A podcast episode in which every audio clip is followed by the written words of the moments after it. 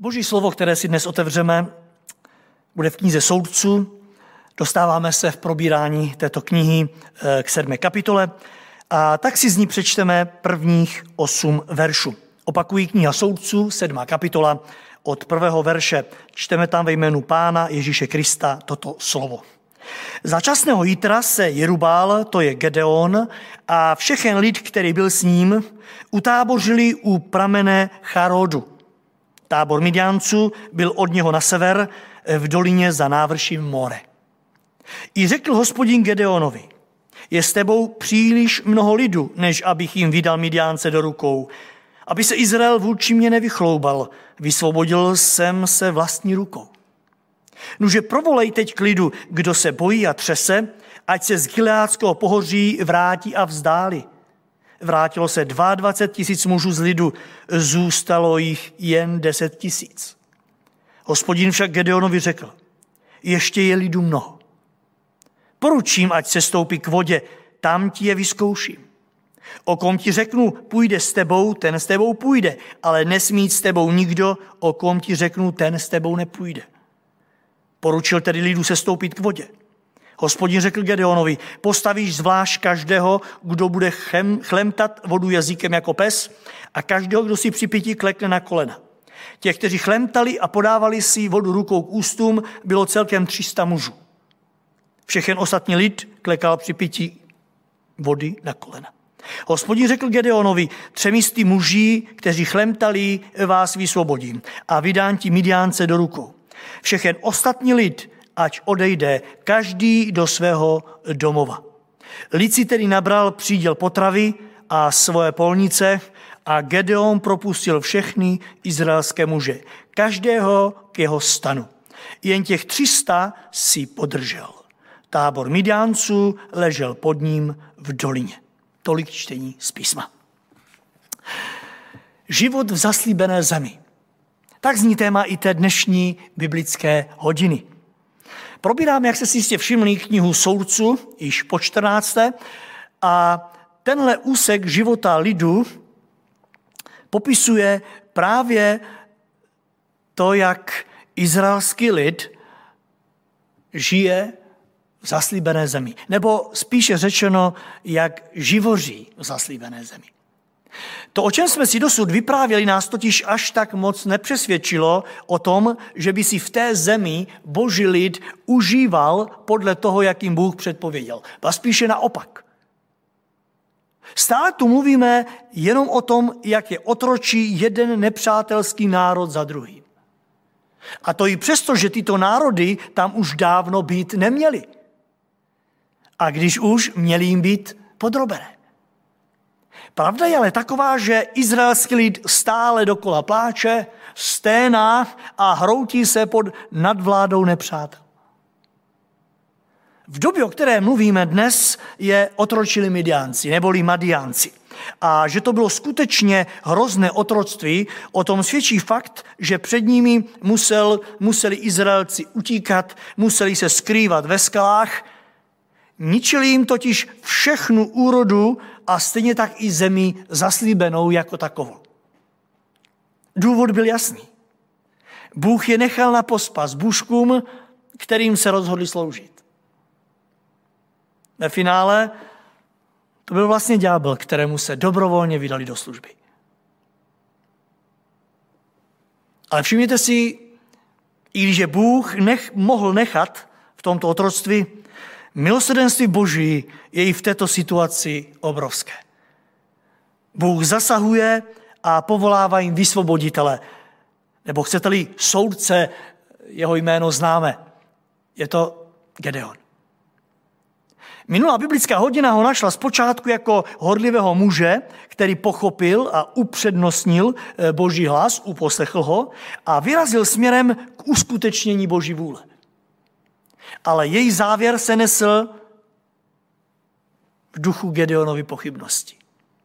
Gedeon totiž, i když viděl, že Bůh bude s ním, měl to Bohem zaslíbené, přesto všechno se rozhodne, že Pána Boha vystaví zkoušce. Z čeho se skládala ta zkouška? Mluvili jsme o tom tady minule. Ano, na humě rozprostřel ovčí rouno s přáním, aby ráno všude kolem bylo sucho a jenom rouno, aby bylo mokré. A Bůh mu to splní. Jenomže Gedeon místo, aby se z toho radoval, tak smutí. Protože ďábel ho nahlodal myšlenkou, že toto přece není žádný zázrak, že to mohla být náhoda, že rouno přece drží vodu a pochopitelně jaký pak zázrak. Ďábel mu říká přece, na tomhle základě ty nemůžeš jít na nepřítele. A tak Gedeon se rozhodne Pána Boha vyzkoušet znovu. Žádá, aby druhý den ráno rouno bylo suché a všude kolem rosa. To už by byl zázrak. A pán Bůh ho opět vyslyší. Na první pohled se zdá, že se to pánu Bohu líbilo, že se v tom snad i vyžíval, že, že si rád hraje se svými služebníky, kteří ho žádají jednou o to, pak o to, pak zase o to, pak zase o to. Ale víte, já bych rád v téhle chvíli, dřív než půjdeme dál, sobě v prvé řadě, ale i vám zdůraznil, že tak tomu není. To, že pán Bůh Gedeonovi splní tato jeho přání, to je velká boží milost. Gedeon totiž dopředu věděl, že podobné jednání se pánu Bohu nebude líbit. Že to Bůh nemá v oblibě, aby ho boží lid tímto způsobem zkoušel i poté, co už ví, jaká je boží vůle. Proto taky říká, nech se na mě nehněvá, hospodin. Protože víte, když opakovaně, a Gedeon už to udělal po třetí, chtěl stále znamení, víte, z toho všeho, ať se nám to líbí nebo ne, vždy vyplývá lidská nedůvěra. Když v Bibli máme černě na bílém to a ono, pokud stále Pána Boha vystavujeme zkoušce, vyplývá z toho naše nedůvěra. Je pravda, že v písmu, ve starém eh, zákoně v knize Proka Malachiáše, myslím třetí kapitol, desátý verš, tam je řečeno, zkuste mě pravý hospodin, jestli vám nezotvírám produchy nebeské do té míry, že neodoláte. Ano, Bůh očekává, že ho eh, sem tam vystavíme zkoušce, že budeme si chtít ověřovat některé věci, i jako jednotlivci, i jako církev. Ale víte, v tomhle případě, jak už jsem řekl, máme podobnou žádost vyslovenou z člověka po třetí za sebou jako jasný důkaz toho, pane Bože, jako řekl jsi mi to jasně, řekl jsi mi to dobře, ale přece jenom, kdybys mi to ještě nějak dokázal, znamenalo by to pro mě víc. A když mu to Bůh dokáže, tak říká, Bože, nezlob se na mě, ale kdybys mi to ještě mohl obrátit, tak by to mělo větší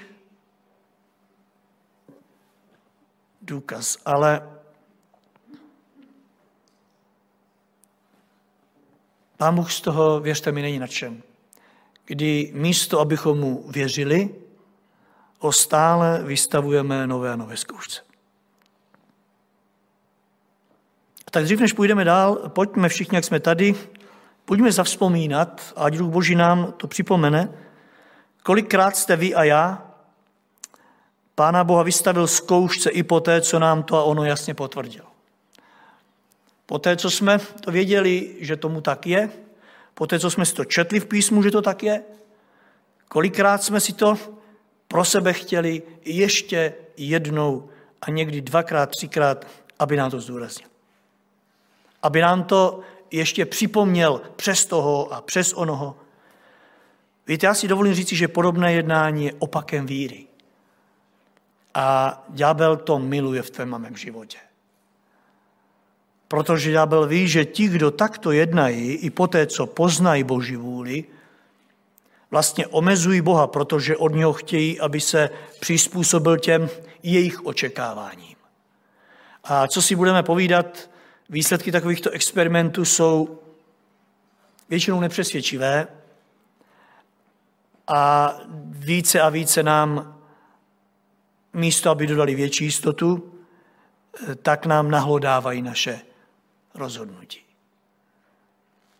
A naopak na jejich základě nás najednou ďábel ještě více znejišťuje. Gedeon, když mu hospodin řekl, jdi, já budu s tebou, měl naprosto jistotu. Přesto si vyžádal nějaké znamení, tak Bůh mu ho dá, spálí mu tam tu oběť na skále. Ví, že se setkal s Bohem a tak se tam roztřese a říká, určitě umřu, protože jsem se setkal s Bohem. Když ale přežije, ví, že to byla jasná boží vůle. Přijde druhé znamení a ani tomu nestačí a tak chce ještě další.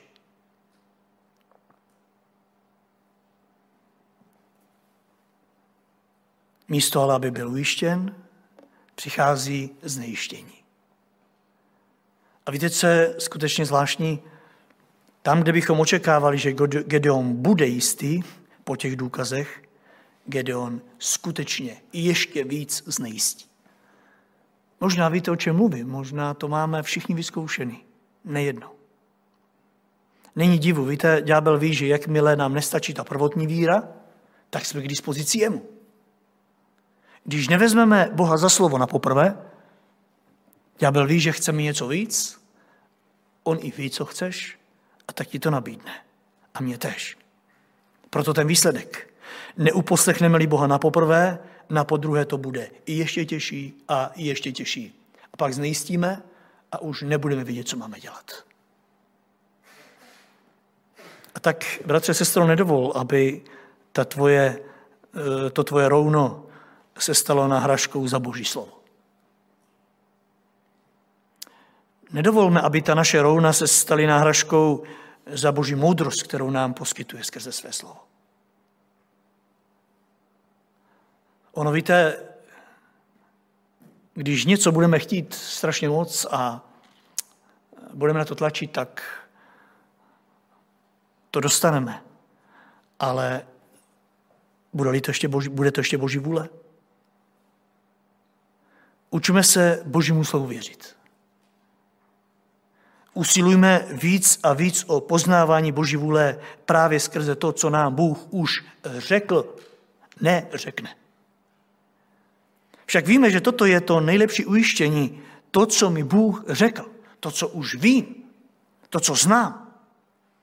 Boží slovo, které tu máme, je totiž od počátku a nikdo ho nezměnil. Bůh nepozměnil své slovo. A tak se ho držme. Spolehejme na něj.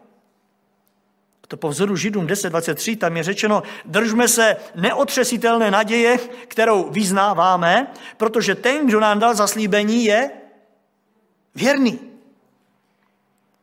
Přesně tohle učinil Gedeon. I když se nám zdá, že ho ujistili zázraky, já věřím, že pravdou bylo to, že on se vrátil k tomu, co mu Bůh řekl na počátku. Protože ty zázraky mu nebyly ničím, o co se dalo opřít. Prvního znejistil, druhého znejistil a o třetím už není řečeno, co s ním udělal. Já jsem přesvědčen, že on se vrátil k tomu, co Bůh řekl na počátku. Gedeone, jdi, já budu s tebou. To znamená, já se přiznám k tobě. A přesně o to, věřím, se opírá i v tom, o čem si budeme dnes vyprávět. Četli jsme na začátku sedmé kapitoly, že už za časného jítra se Gedeon a všechen lid, který s ním byl, utábořil u pramene Charodu, přičemž nepřátelský voj byl na sever od něho v dolině. Vůbec bych se nedivil, kdyby to bylo ještě v tu noc, ve které Gedeon čekal na zázrak. Vůbec bych se tomu nedivil. Minule jsme končili slovem, Bůh to té noci učinil podle přání Gedeona, ale už brzké ráno Gedeona nachází na cestě k uskutečnění božího plánu a to se jí moc líbí. A opravdu bych se nedivil, kdyby to bylo hned to druhé ráno. Je pravda, že se sem tam zachováme také zpočátku jako Gedeon. Ale pak prosím pěkně, bratři a sestry, následujme ho i v tom druhém jednání. A sice, když nám to, co si vymíníme od Boha, když to není tak, jak si přejeme, když nás to neujistí. Moc prosím, nenechme se ďáblem oslabit, nejbrž vykročme směrem k naplnění Boží vůle. A to s jasným vyznáním, viditelným vyznáním svého života. Však si všimněte, jak na to klade písmo důraz v dnešním textu. Gedeon svým životem, svým postojem dal velmi jasně najevo, že vykročil směrem k naplnění Boží vůle jako správný muž na správném místě. Všimli jste si, jak na to klade písmo důraz? Říká, četli jsme tady, že za časného jítra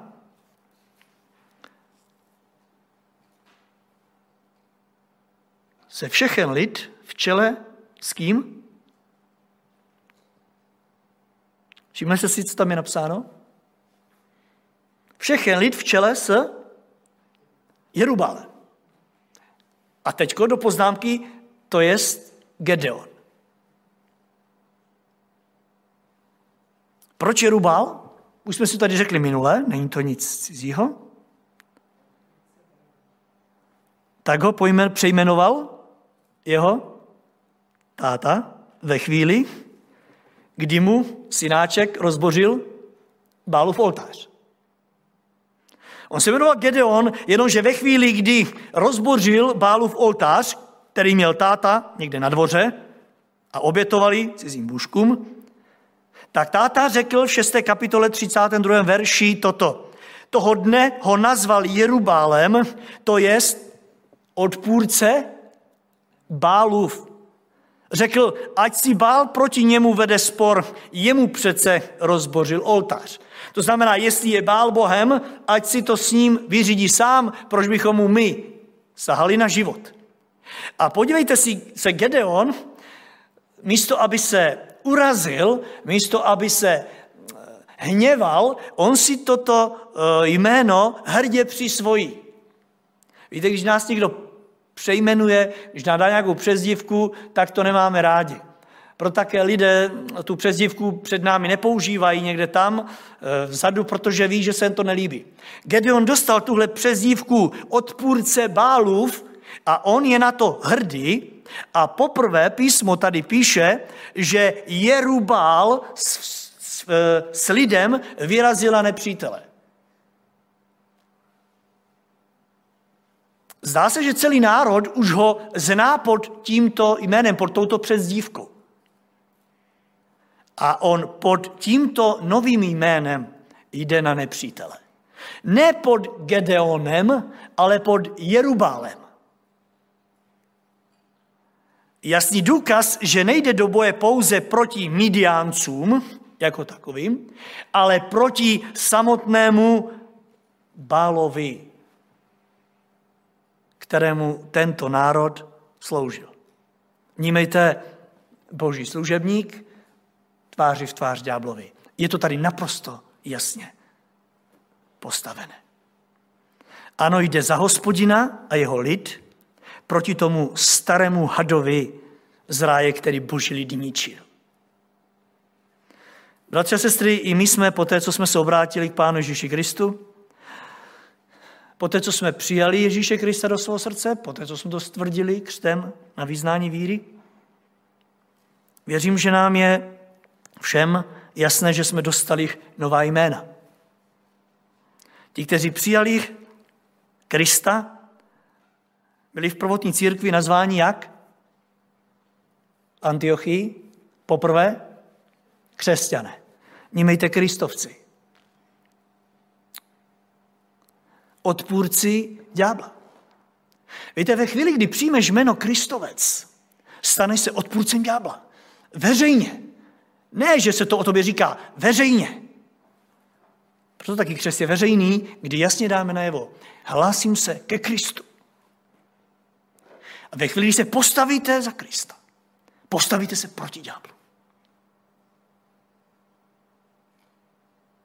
Od té doby, bratře a sestro, spolu se mnou jdeš pod Kristovou zaštitou. Všichni, kdo tenkrát následovali Gedeona, jasně říkali, jdeme do boje s odpůrcem Bála. Dejme se v vázní boží, my dnes večer vidí ti, kteří jdou s námi po cestě víry, že je vedou ti, kdo jsou odpůrci nepřítele ďábla? Vidí v nás lidé odpůrce nepřítele ďábla? Vidí v nás lidi odpůrci hříchu? Víte, je smutné někdy dívat se na ty, kteří se pokládají za křesťany, jak se naopak s hříchem přáteli. Jsou kámoši. Je smutné dívat se, jak si s hříchem lidé rozumí a přitom se považují za křesťany. Je smutné dívat se, jak jsou na jedné cestě. Podívejte, Gedeon dal jasně najevo, já jsem proti němu. Ať všichni ví, jsem proti němu. Proti hříchu, proti ďáblu. Já bojuji proti němu. A není už samotnému ději dnešního textu. Když došli všichni na určené místo, čteme, že hospodin tam svého služebníka osloví. Víte, tady je krásně vidět, jak Bůh plní svůj slib. Gedeonovi řekl, aby se nebál zpočátku, že půjde s ním, ale nyní, když on tam přijde, všechen lid s ním se utáboří, tak hospodin ho osloví. Z čehož vyplývá, že Bůh ho už tam čekal. Bůh už tam byl. Nečteme nic o tom, že by se Gedeon rozlížel a říkal, bože, kde jsi? Nebo že by na Pána Boha musel čekat. Že by lidi řekl, počkejte, až se hospodin uvolní od jiných úkolů a udělá si na nás čas. Ne, nic takového. Ale Bůh, jen co tam dorazí Gedeon s lidem, Bůh už tam je. Doslova na ně čekal. Tak, bratři a sestry, vnímáte, jak se vyplatí Pánu Bohu věřit? Když nás ujistí, že v tom a onom bude s námi, my mu můžeme věřit, že o nás tam už čeká. Je vzpomínám si, když jsem před 20 něco lety nastupoval do Aše, tak mě někteří lidé eh, z řad církve zastavovali a říkají, říkali mi, a nebojíš se tam jít? Nebojíš se do téhle práce? A víte, já už tenkrát jsem odpovídal a do dneška odpovídám stejnou větu. Jsem přesvědčen, že jestliže mě tam Bůh posílá, pak už mě tam čeká a půjde tam se mnou.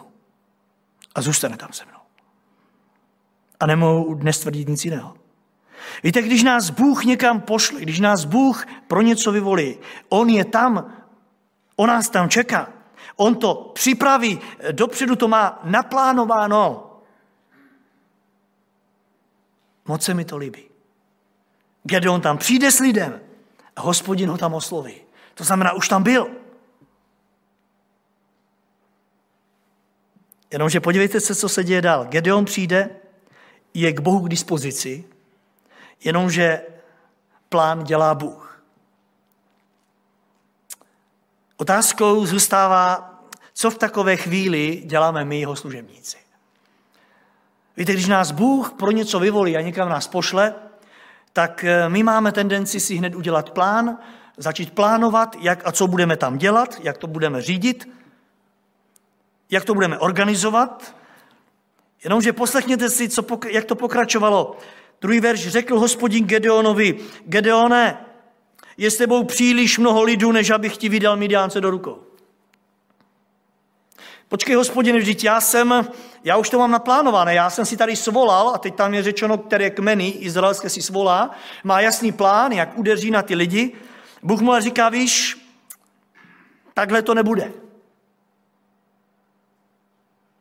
Co tomu říkáte, když jste, páne Bohem, povolání do té služby, oné služby, eh, když nastoupíte, eh, když si to všechno naplánujete a do toho Boží slovo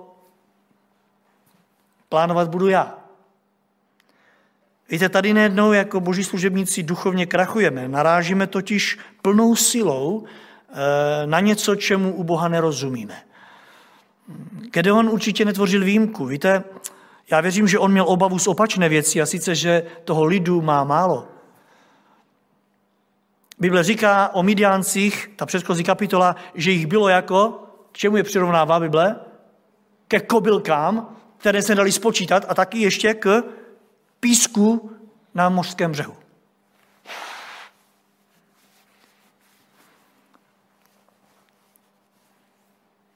Tomu Gedeon je pravda, že tam měl x tisíc bojovníků, ale proti nepříteli to byla malá hrstka. tomto případě, říká Bible, si Midiánci přibrali, přibrali ještě Amáleka, aby jich nebylo málo. Gedeon zdaleka ani nedosahuje. A do toho Bůh, Gedeone, je vás moc. Umíme to přijmout od Boha? Úplný, úplný opak. Bůh přišel s úplně opačným názorem. Dokážeme to přijmout? Lidský názor, když narazí na ten boží, co to s tebou udělá? Dopředu říkám, že ne každý to ustojíme. Když boží názor narazí na ten můj. Víte, tam se dostává pícha, ješitnost, to já, když narazí na živého Boha. Cítíte, jak to naráží na tu naši lidskou představu? Je vás hodně? Nepřítel nelze spočítat? Boží lid má jasně stanovený počet, jenomže u Pána Boha to je moc. Chápete, jak se zde plní slovo, že naše myšlení není jako myšlení Boží? Že je vzdálen jako východ od západu? Otázka dnešní biblické mimo jiné je, co s tím dokážu dělat. Umím se tomu podřídit? Dovolím si říct, že tento náraz nejednou zapříčiní i to, že vaše moje práce tam a onde pro pána končí. Prostě nemůžeme jít dál. Nedokážeme pána Boha pochopit. Nestotožňujeme se s jeho myšlením. A někdy tiše se z jeho služby vzdalujeme. Ne každý to dokáže říct otevřeně, ale jsou ti, kteří se tiše vzdáli. Prostě to vyšumí. To, co se mi líbí, je, že Gedeon vytrvá. Narazí. Vidí před sebou obrovský dav nepřátel. Jich je už tak málo. A Bůh říká, musíme zredukovat ten počet.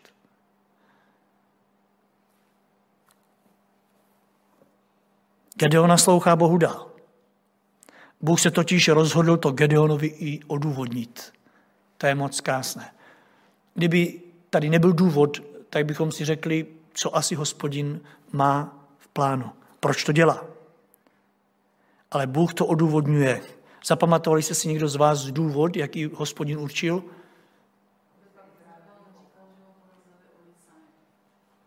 Aby se Izrael vůči mě nevychloubal. A neřekl, vysvobodil jsem se vlastní ruku. Zvláštní to vlastnost, co říkáte v životě člověka, v životě mém a možná i vašem. Tak blízko nám to vychloubání je, aby se boží lid vůči mě nevychloubal. Přičítání si vlastních zásluh. Jak vidíte, je to nejednou důvod našich proher na mnoha frontách. Jak v rodině, tak i ve sboru v Kristově církvi. Ano, ta představa, že jsem si to udělal já. Já sám. My sami. Ano, my jsme si postavili tenhle ten dům.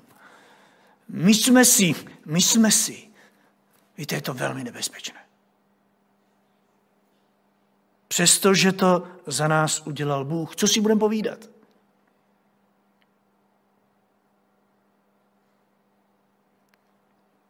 Přesně tohle řekl hospodin Gedeonovi. Já se obávám, Gedeone, že až za vás vybojují boj s nespočetnými nepřáteli, lid, který je tu s tebou, bude tvrdit, že to udělal on. Je to vůbec možné? Nebo si Bůh vymýšlel? Dovol, ať duch Boží ukáže každému z nás, jak snižujeme Boží moc i v téhle oblasti. Byl to Bůh, kdo nám dal zdraví, kdo nám dal peníze, v klidu si vydělat. Byl to Bůh, kdo nám naklonil úřady. Byl to Bůh, kdo, kdo a mohli bychom pokračovat. Jak je ale jednoduché přijít a říct já, já.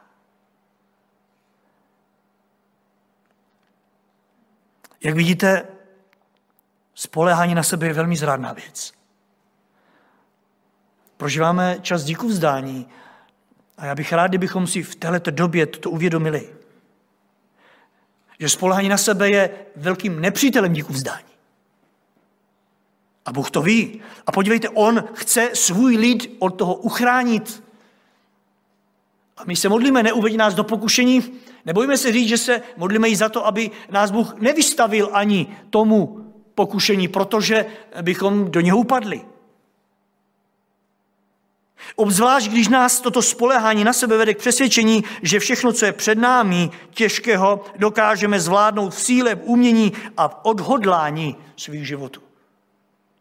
Vnímejte, ve své vlastní síle Bůh to nechce v tvém a mém životě dopustit. A tak chce Boží lid o to ochránit. Ví, že toto není z něho a ďábla tomu nehodlá pustit.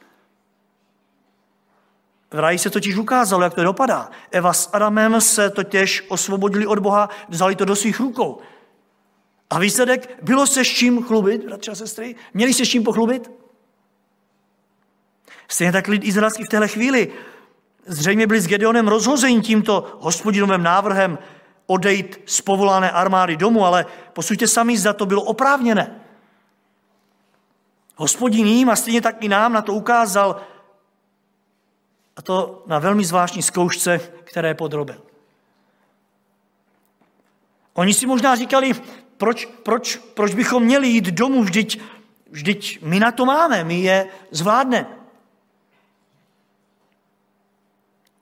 Ale Bůh říká, vy byste se chlubili, že jste to vybojovali vy, i přesto, že na to vy nemáte. A teď je tady vystavit dvěma zkouškám. A výsledek té první mluvil za všech. Byl to strach.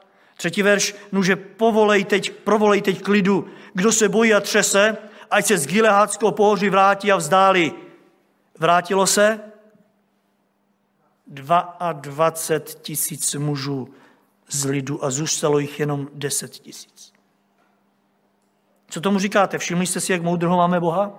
On jim neříká, já chci, aby se šli domů, protože s vámi pohrdám, protože vám nevěřím, ale chci, aby se šli domů, protože vy nejste schopni boje. Možná do té doby se jim to nelíbilo, zlobili se.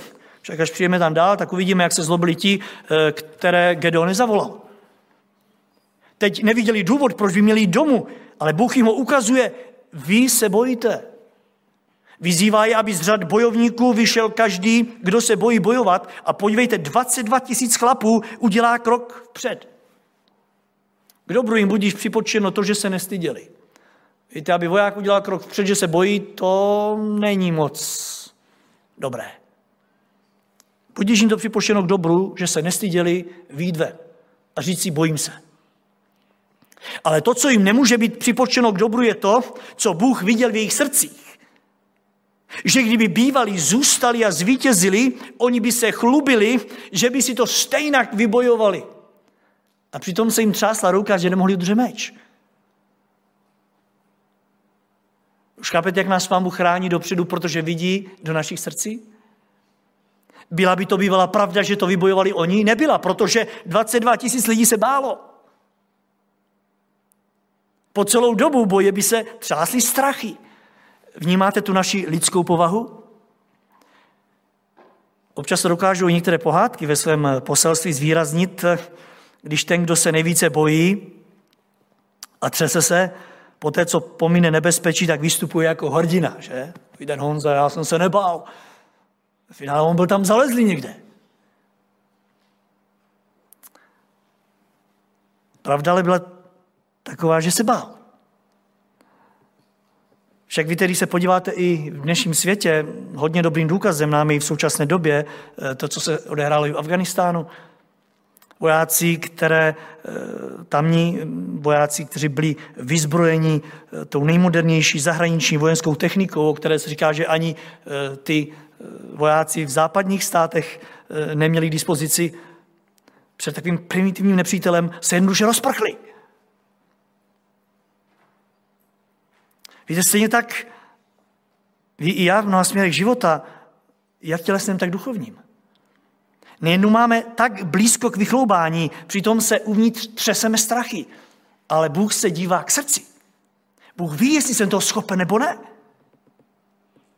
Gedeon musel být překvapen z toho, co viděl. 22 tisíc mužů z vojska, které povolal do bitvy, jako ti povolané, a kterým věřil, bylo z toho, co následovalo, velmi vystrašených a neschopných boje. A tak jim řekne, jděte domů. Jděte domů. Na bojišti zůstalo kolik vojáků? Deset tisíc. Vnímejte na nepřítele, který se ani nedal spočítat. Jenomže Bůh ani s tímto počtem nesouhlasí. Nevím, kdybych byl Gedeonem, co bych v tu chvíli dělal. Bůh říká, i tak vás je Gedeone moc. Musíme i tenhle počet zredukovat.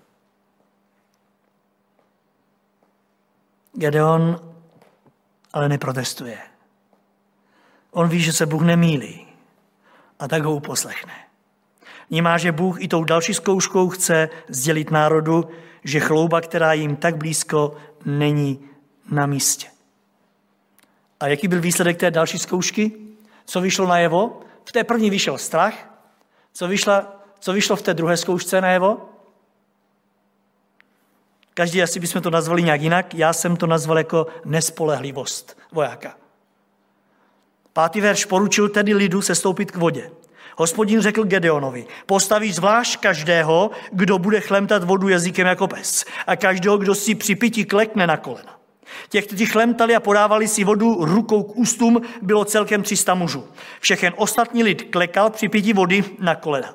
Hospodin řekl Gedeonovi, třemistý muži, kteří chlemtali vás vysvobodím a vydám ti Midiánce do rukou. Všechen ostatní lid, ať odejde každý do svého domova. Teď bych rád, kdybychom si udělali takovou zkoušku.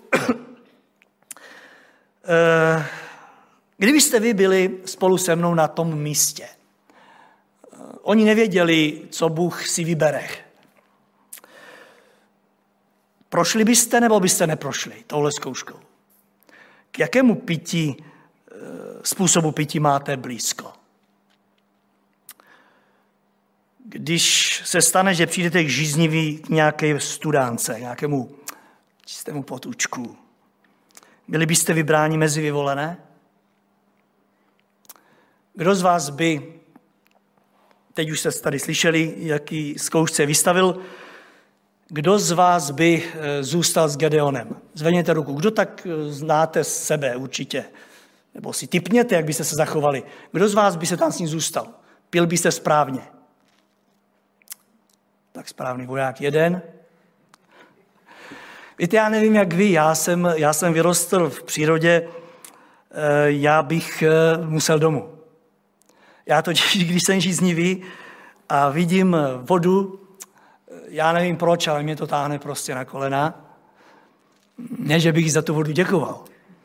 Ale prostě, víte, není na to, aspoň tak se mi to jeví, když si můžete nejenom kleknout, ale když si to můžete i lehnout a pěkně se tak si vychutnávat tak zblízka.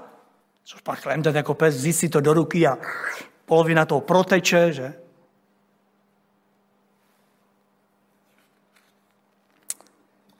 Proč tohle nebyl v té době u Boha ten pravý způsob pití u vojáků? Co myslíte? Proč si nevybral, proč si vybral právě ty, kteří si brali vodu rukou k ústu? Bratře Alexi, jak bys to definoval?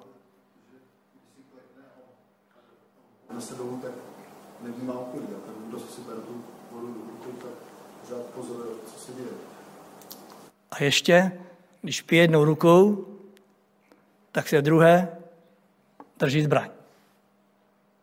Ano, je to jednoduché. Voják, který pil tak, že si k tomu klekl, ten se stal naprosto bezbraným vůči nepříteli. Vlastně se před nepřítelem sehnul, dal jsem mu k dispozici. A jak víte, nepřítel byl právě v údoli, v místě, kde tekla voda a žíznivý izraelský voják byl pro ně lehkým terčem právě v této situaci. A tak jim touhle zkoušku vzkazuje, takhle do boje jít nemůžete. nejste spolehlivý. A přitom byste se chlubili, že vlastně i přes tu nespolehlivost jste vybojovali tento boj. Ale pravda je taková, že jsi nespolehlivý bojovník. Už chápete, bratři a sestry, jak i my nejednou jsme na tom úplně stejně? Říkáme, toto a ono jsem si udělal, to a ono jsem zvládl, to jsem zařídil. Pravda ale taková, že nebyt hospodinovo milosrdenství. Moje nespolehlivost by to zmařila. A tak chtějme si i tímto dnešním božím slovem ukázat na to, jak nebezpečná je chlouba našeho srdce. Pícha našeho srdce, o které Bible říká, že předchází co? Pád. Pícha předchází pád. Navíc v této době, kdy je to pouze a je naše představa, nikoliv realita. Víte, v tomhle dnešním textu jsou počty velmi jednoduché. Deset tisíc jich bylo, 300 šlo stranou a posláno Gedeonem domů bylo 9700. A víte, co se mi tu ještě líbí? Řeknu vám to v závěru, než končím.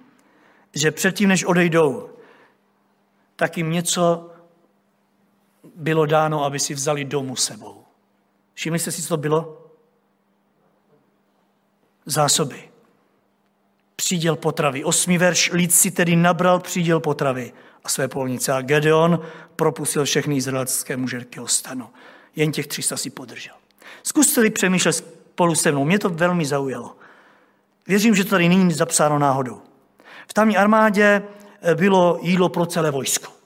Pro celé vojsko. Z lidského hlediska by proto bylo dobré, když už ten, který odchází, nechal jídlo tomu, kdo bude bojovat. Víte, chodil jsem ještě v Rumunsku do eh, práce v době komunismu a nevím, jak tady, ale tam, když eh, potřeboval někdo odejít o hodinku nebo dvě dříve, mistr přivřel oko a řekl, jež. Ale byla tam taková podmínka. Běž, ale svačinu tu nech. Nech svačinu tady. Víte, tak mě napadlo v tuhle chvíli, když už tedy se bojíš, jsi nespolehlivý, nech tu jídlo pro ty, kteří budou bojovat.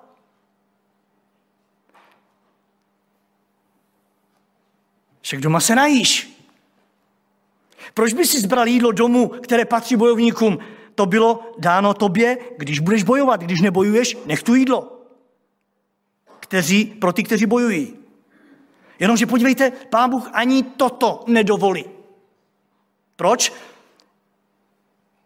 Možná proto, aby si ďábel neohřál tu svoji polivčičku tím, že bude všem namlouvat, že to bylo díky množství toho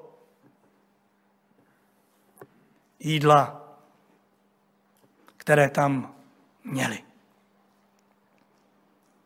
Ano, protože se těch 300 vojáků tak dobře stravovalo jídlem pro 10 tisíc. Proto to vybojovali. Protože byli dobře živení. Protože se vykrmili, dostali sílu.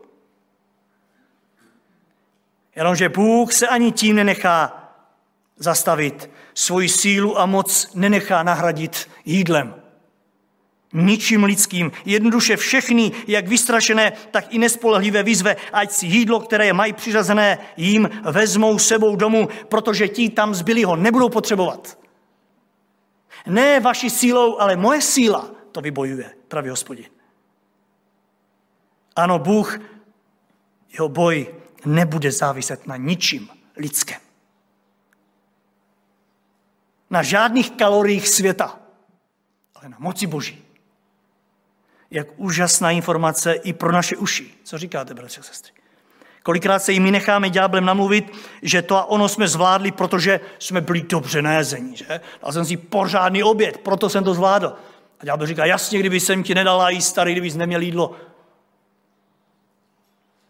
Zvládl jsem to proto, že jsem měl pořádné svaly, protože jsem měl dobré nástroje, nářadí. Stejně tak vidíme kolem sebe, posuzujeme častokrát náš úspěch spoustou dobrých pomocníků.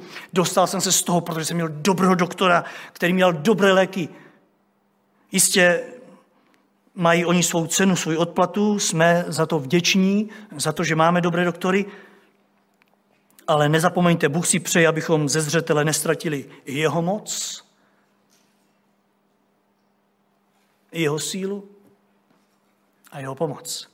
Aby se s náhodou nevychloubal, že to máš proto a zase proto. A tak, bratři, sestro, neboj se spolu se mnou pro tuto pravdu, která ji dnes příštila z jeho slova. V tomhle směru nebojme se proto otevřít. Amen.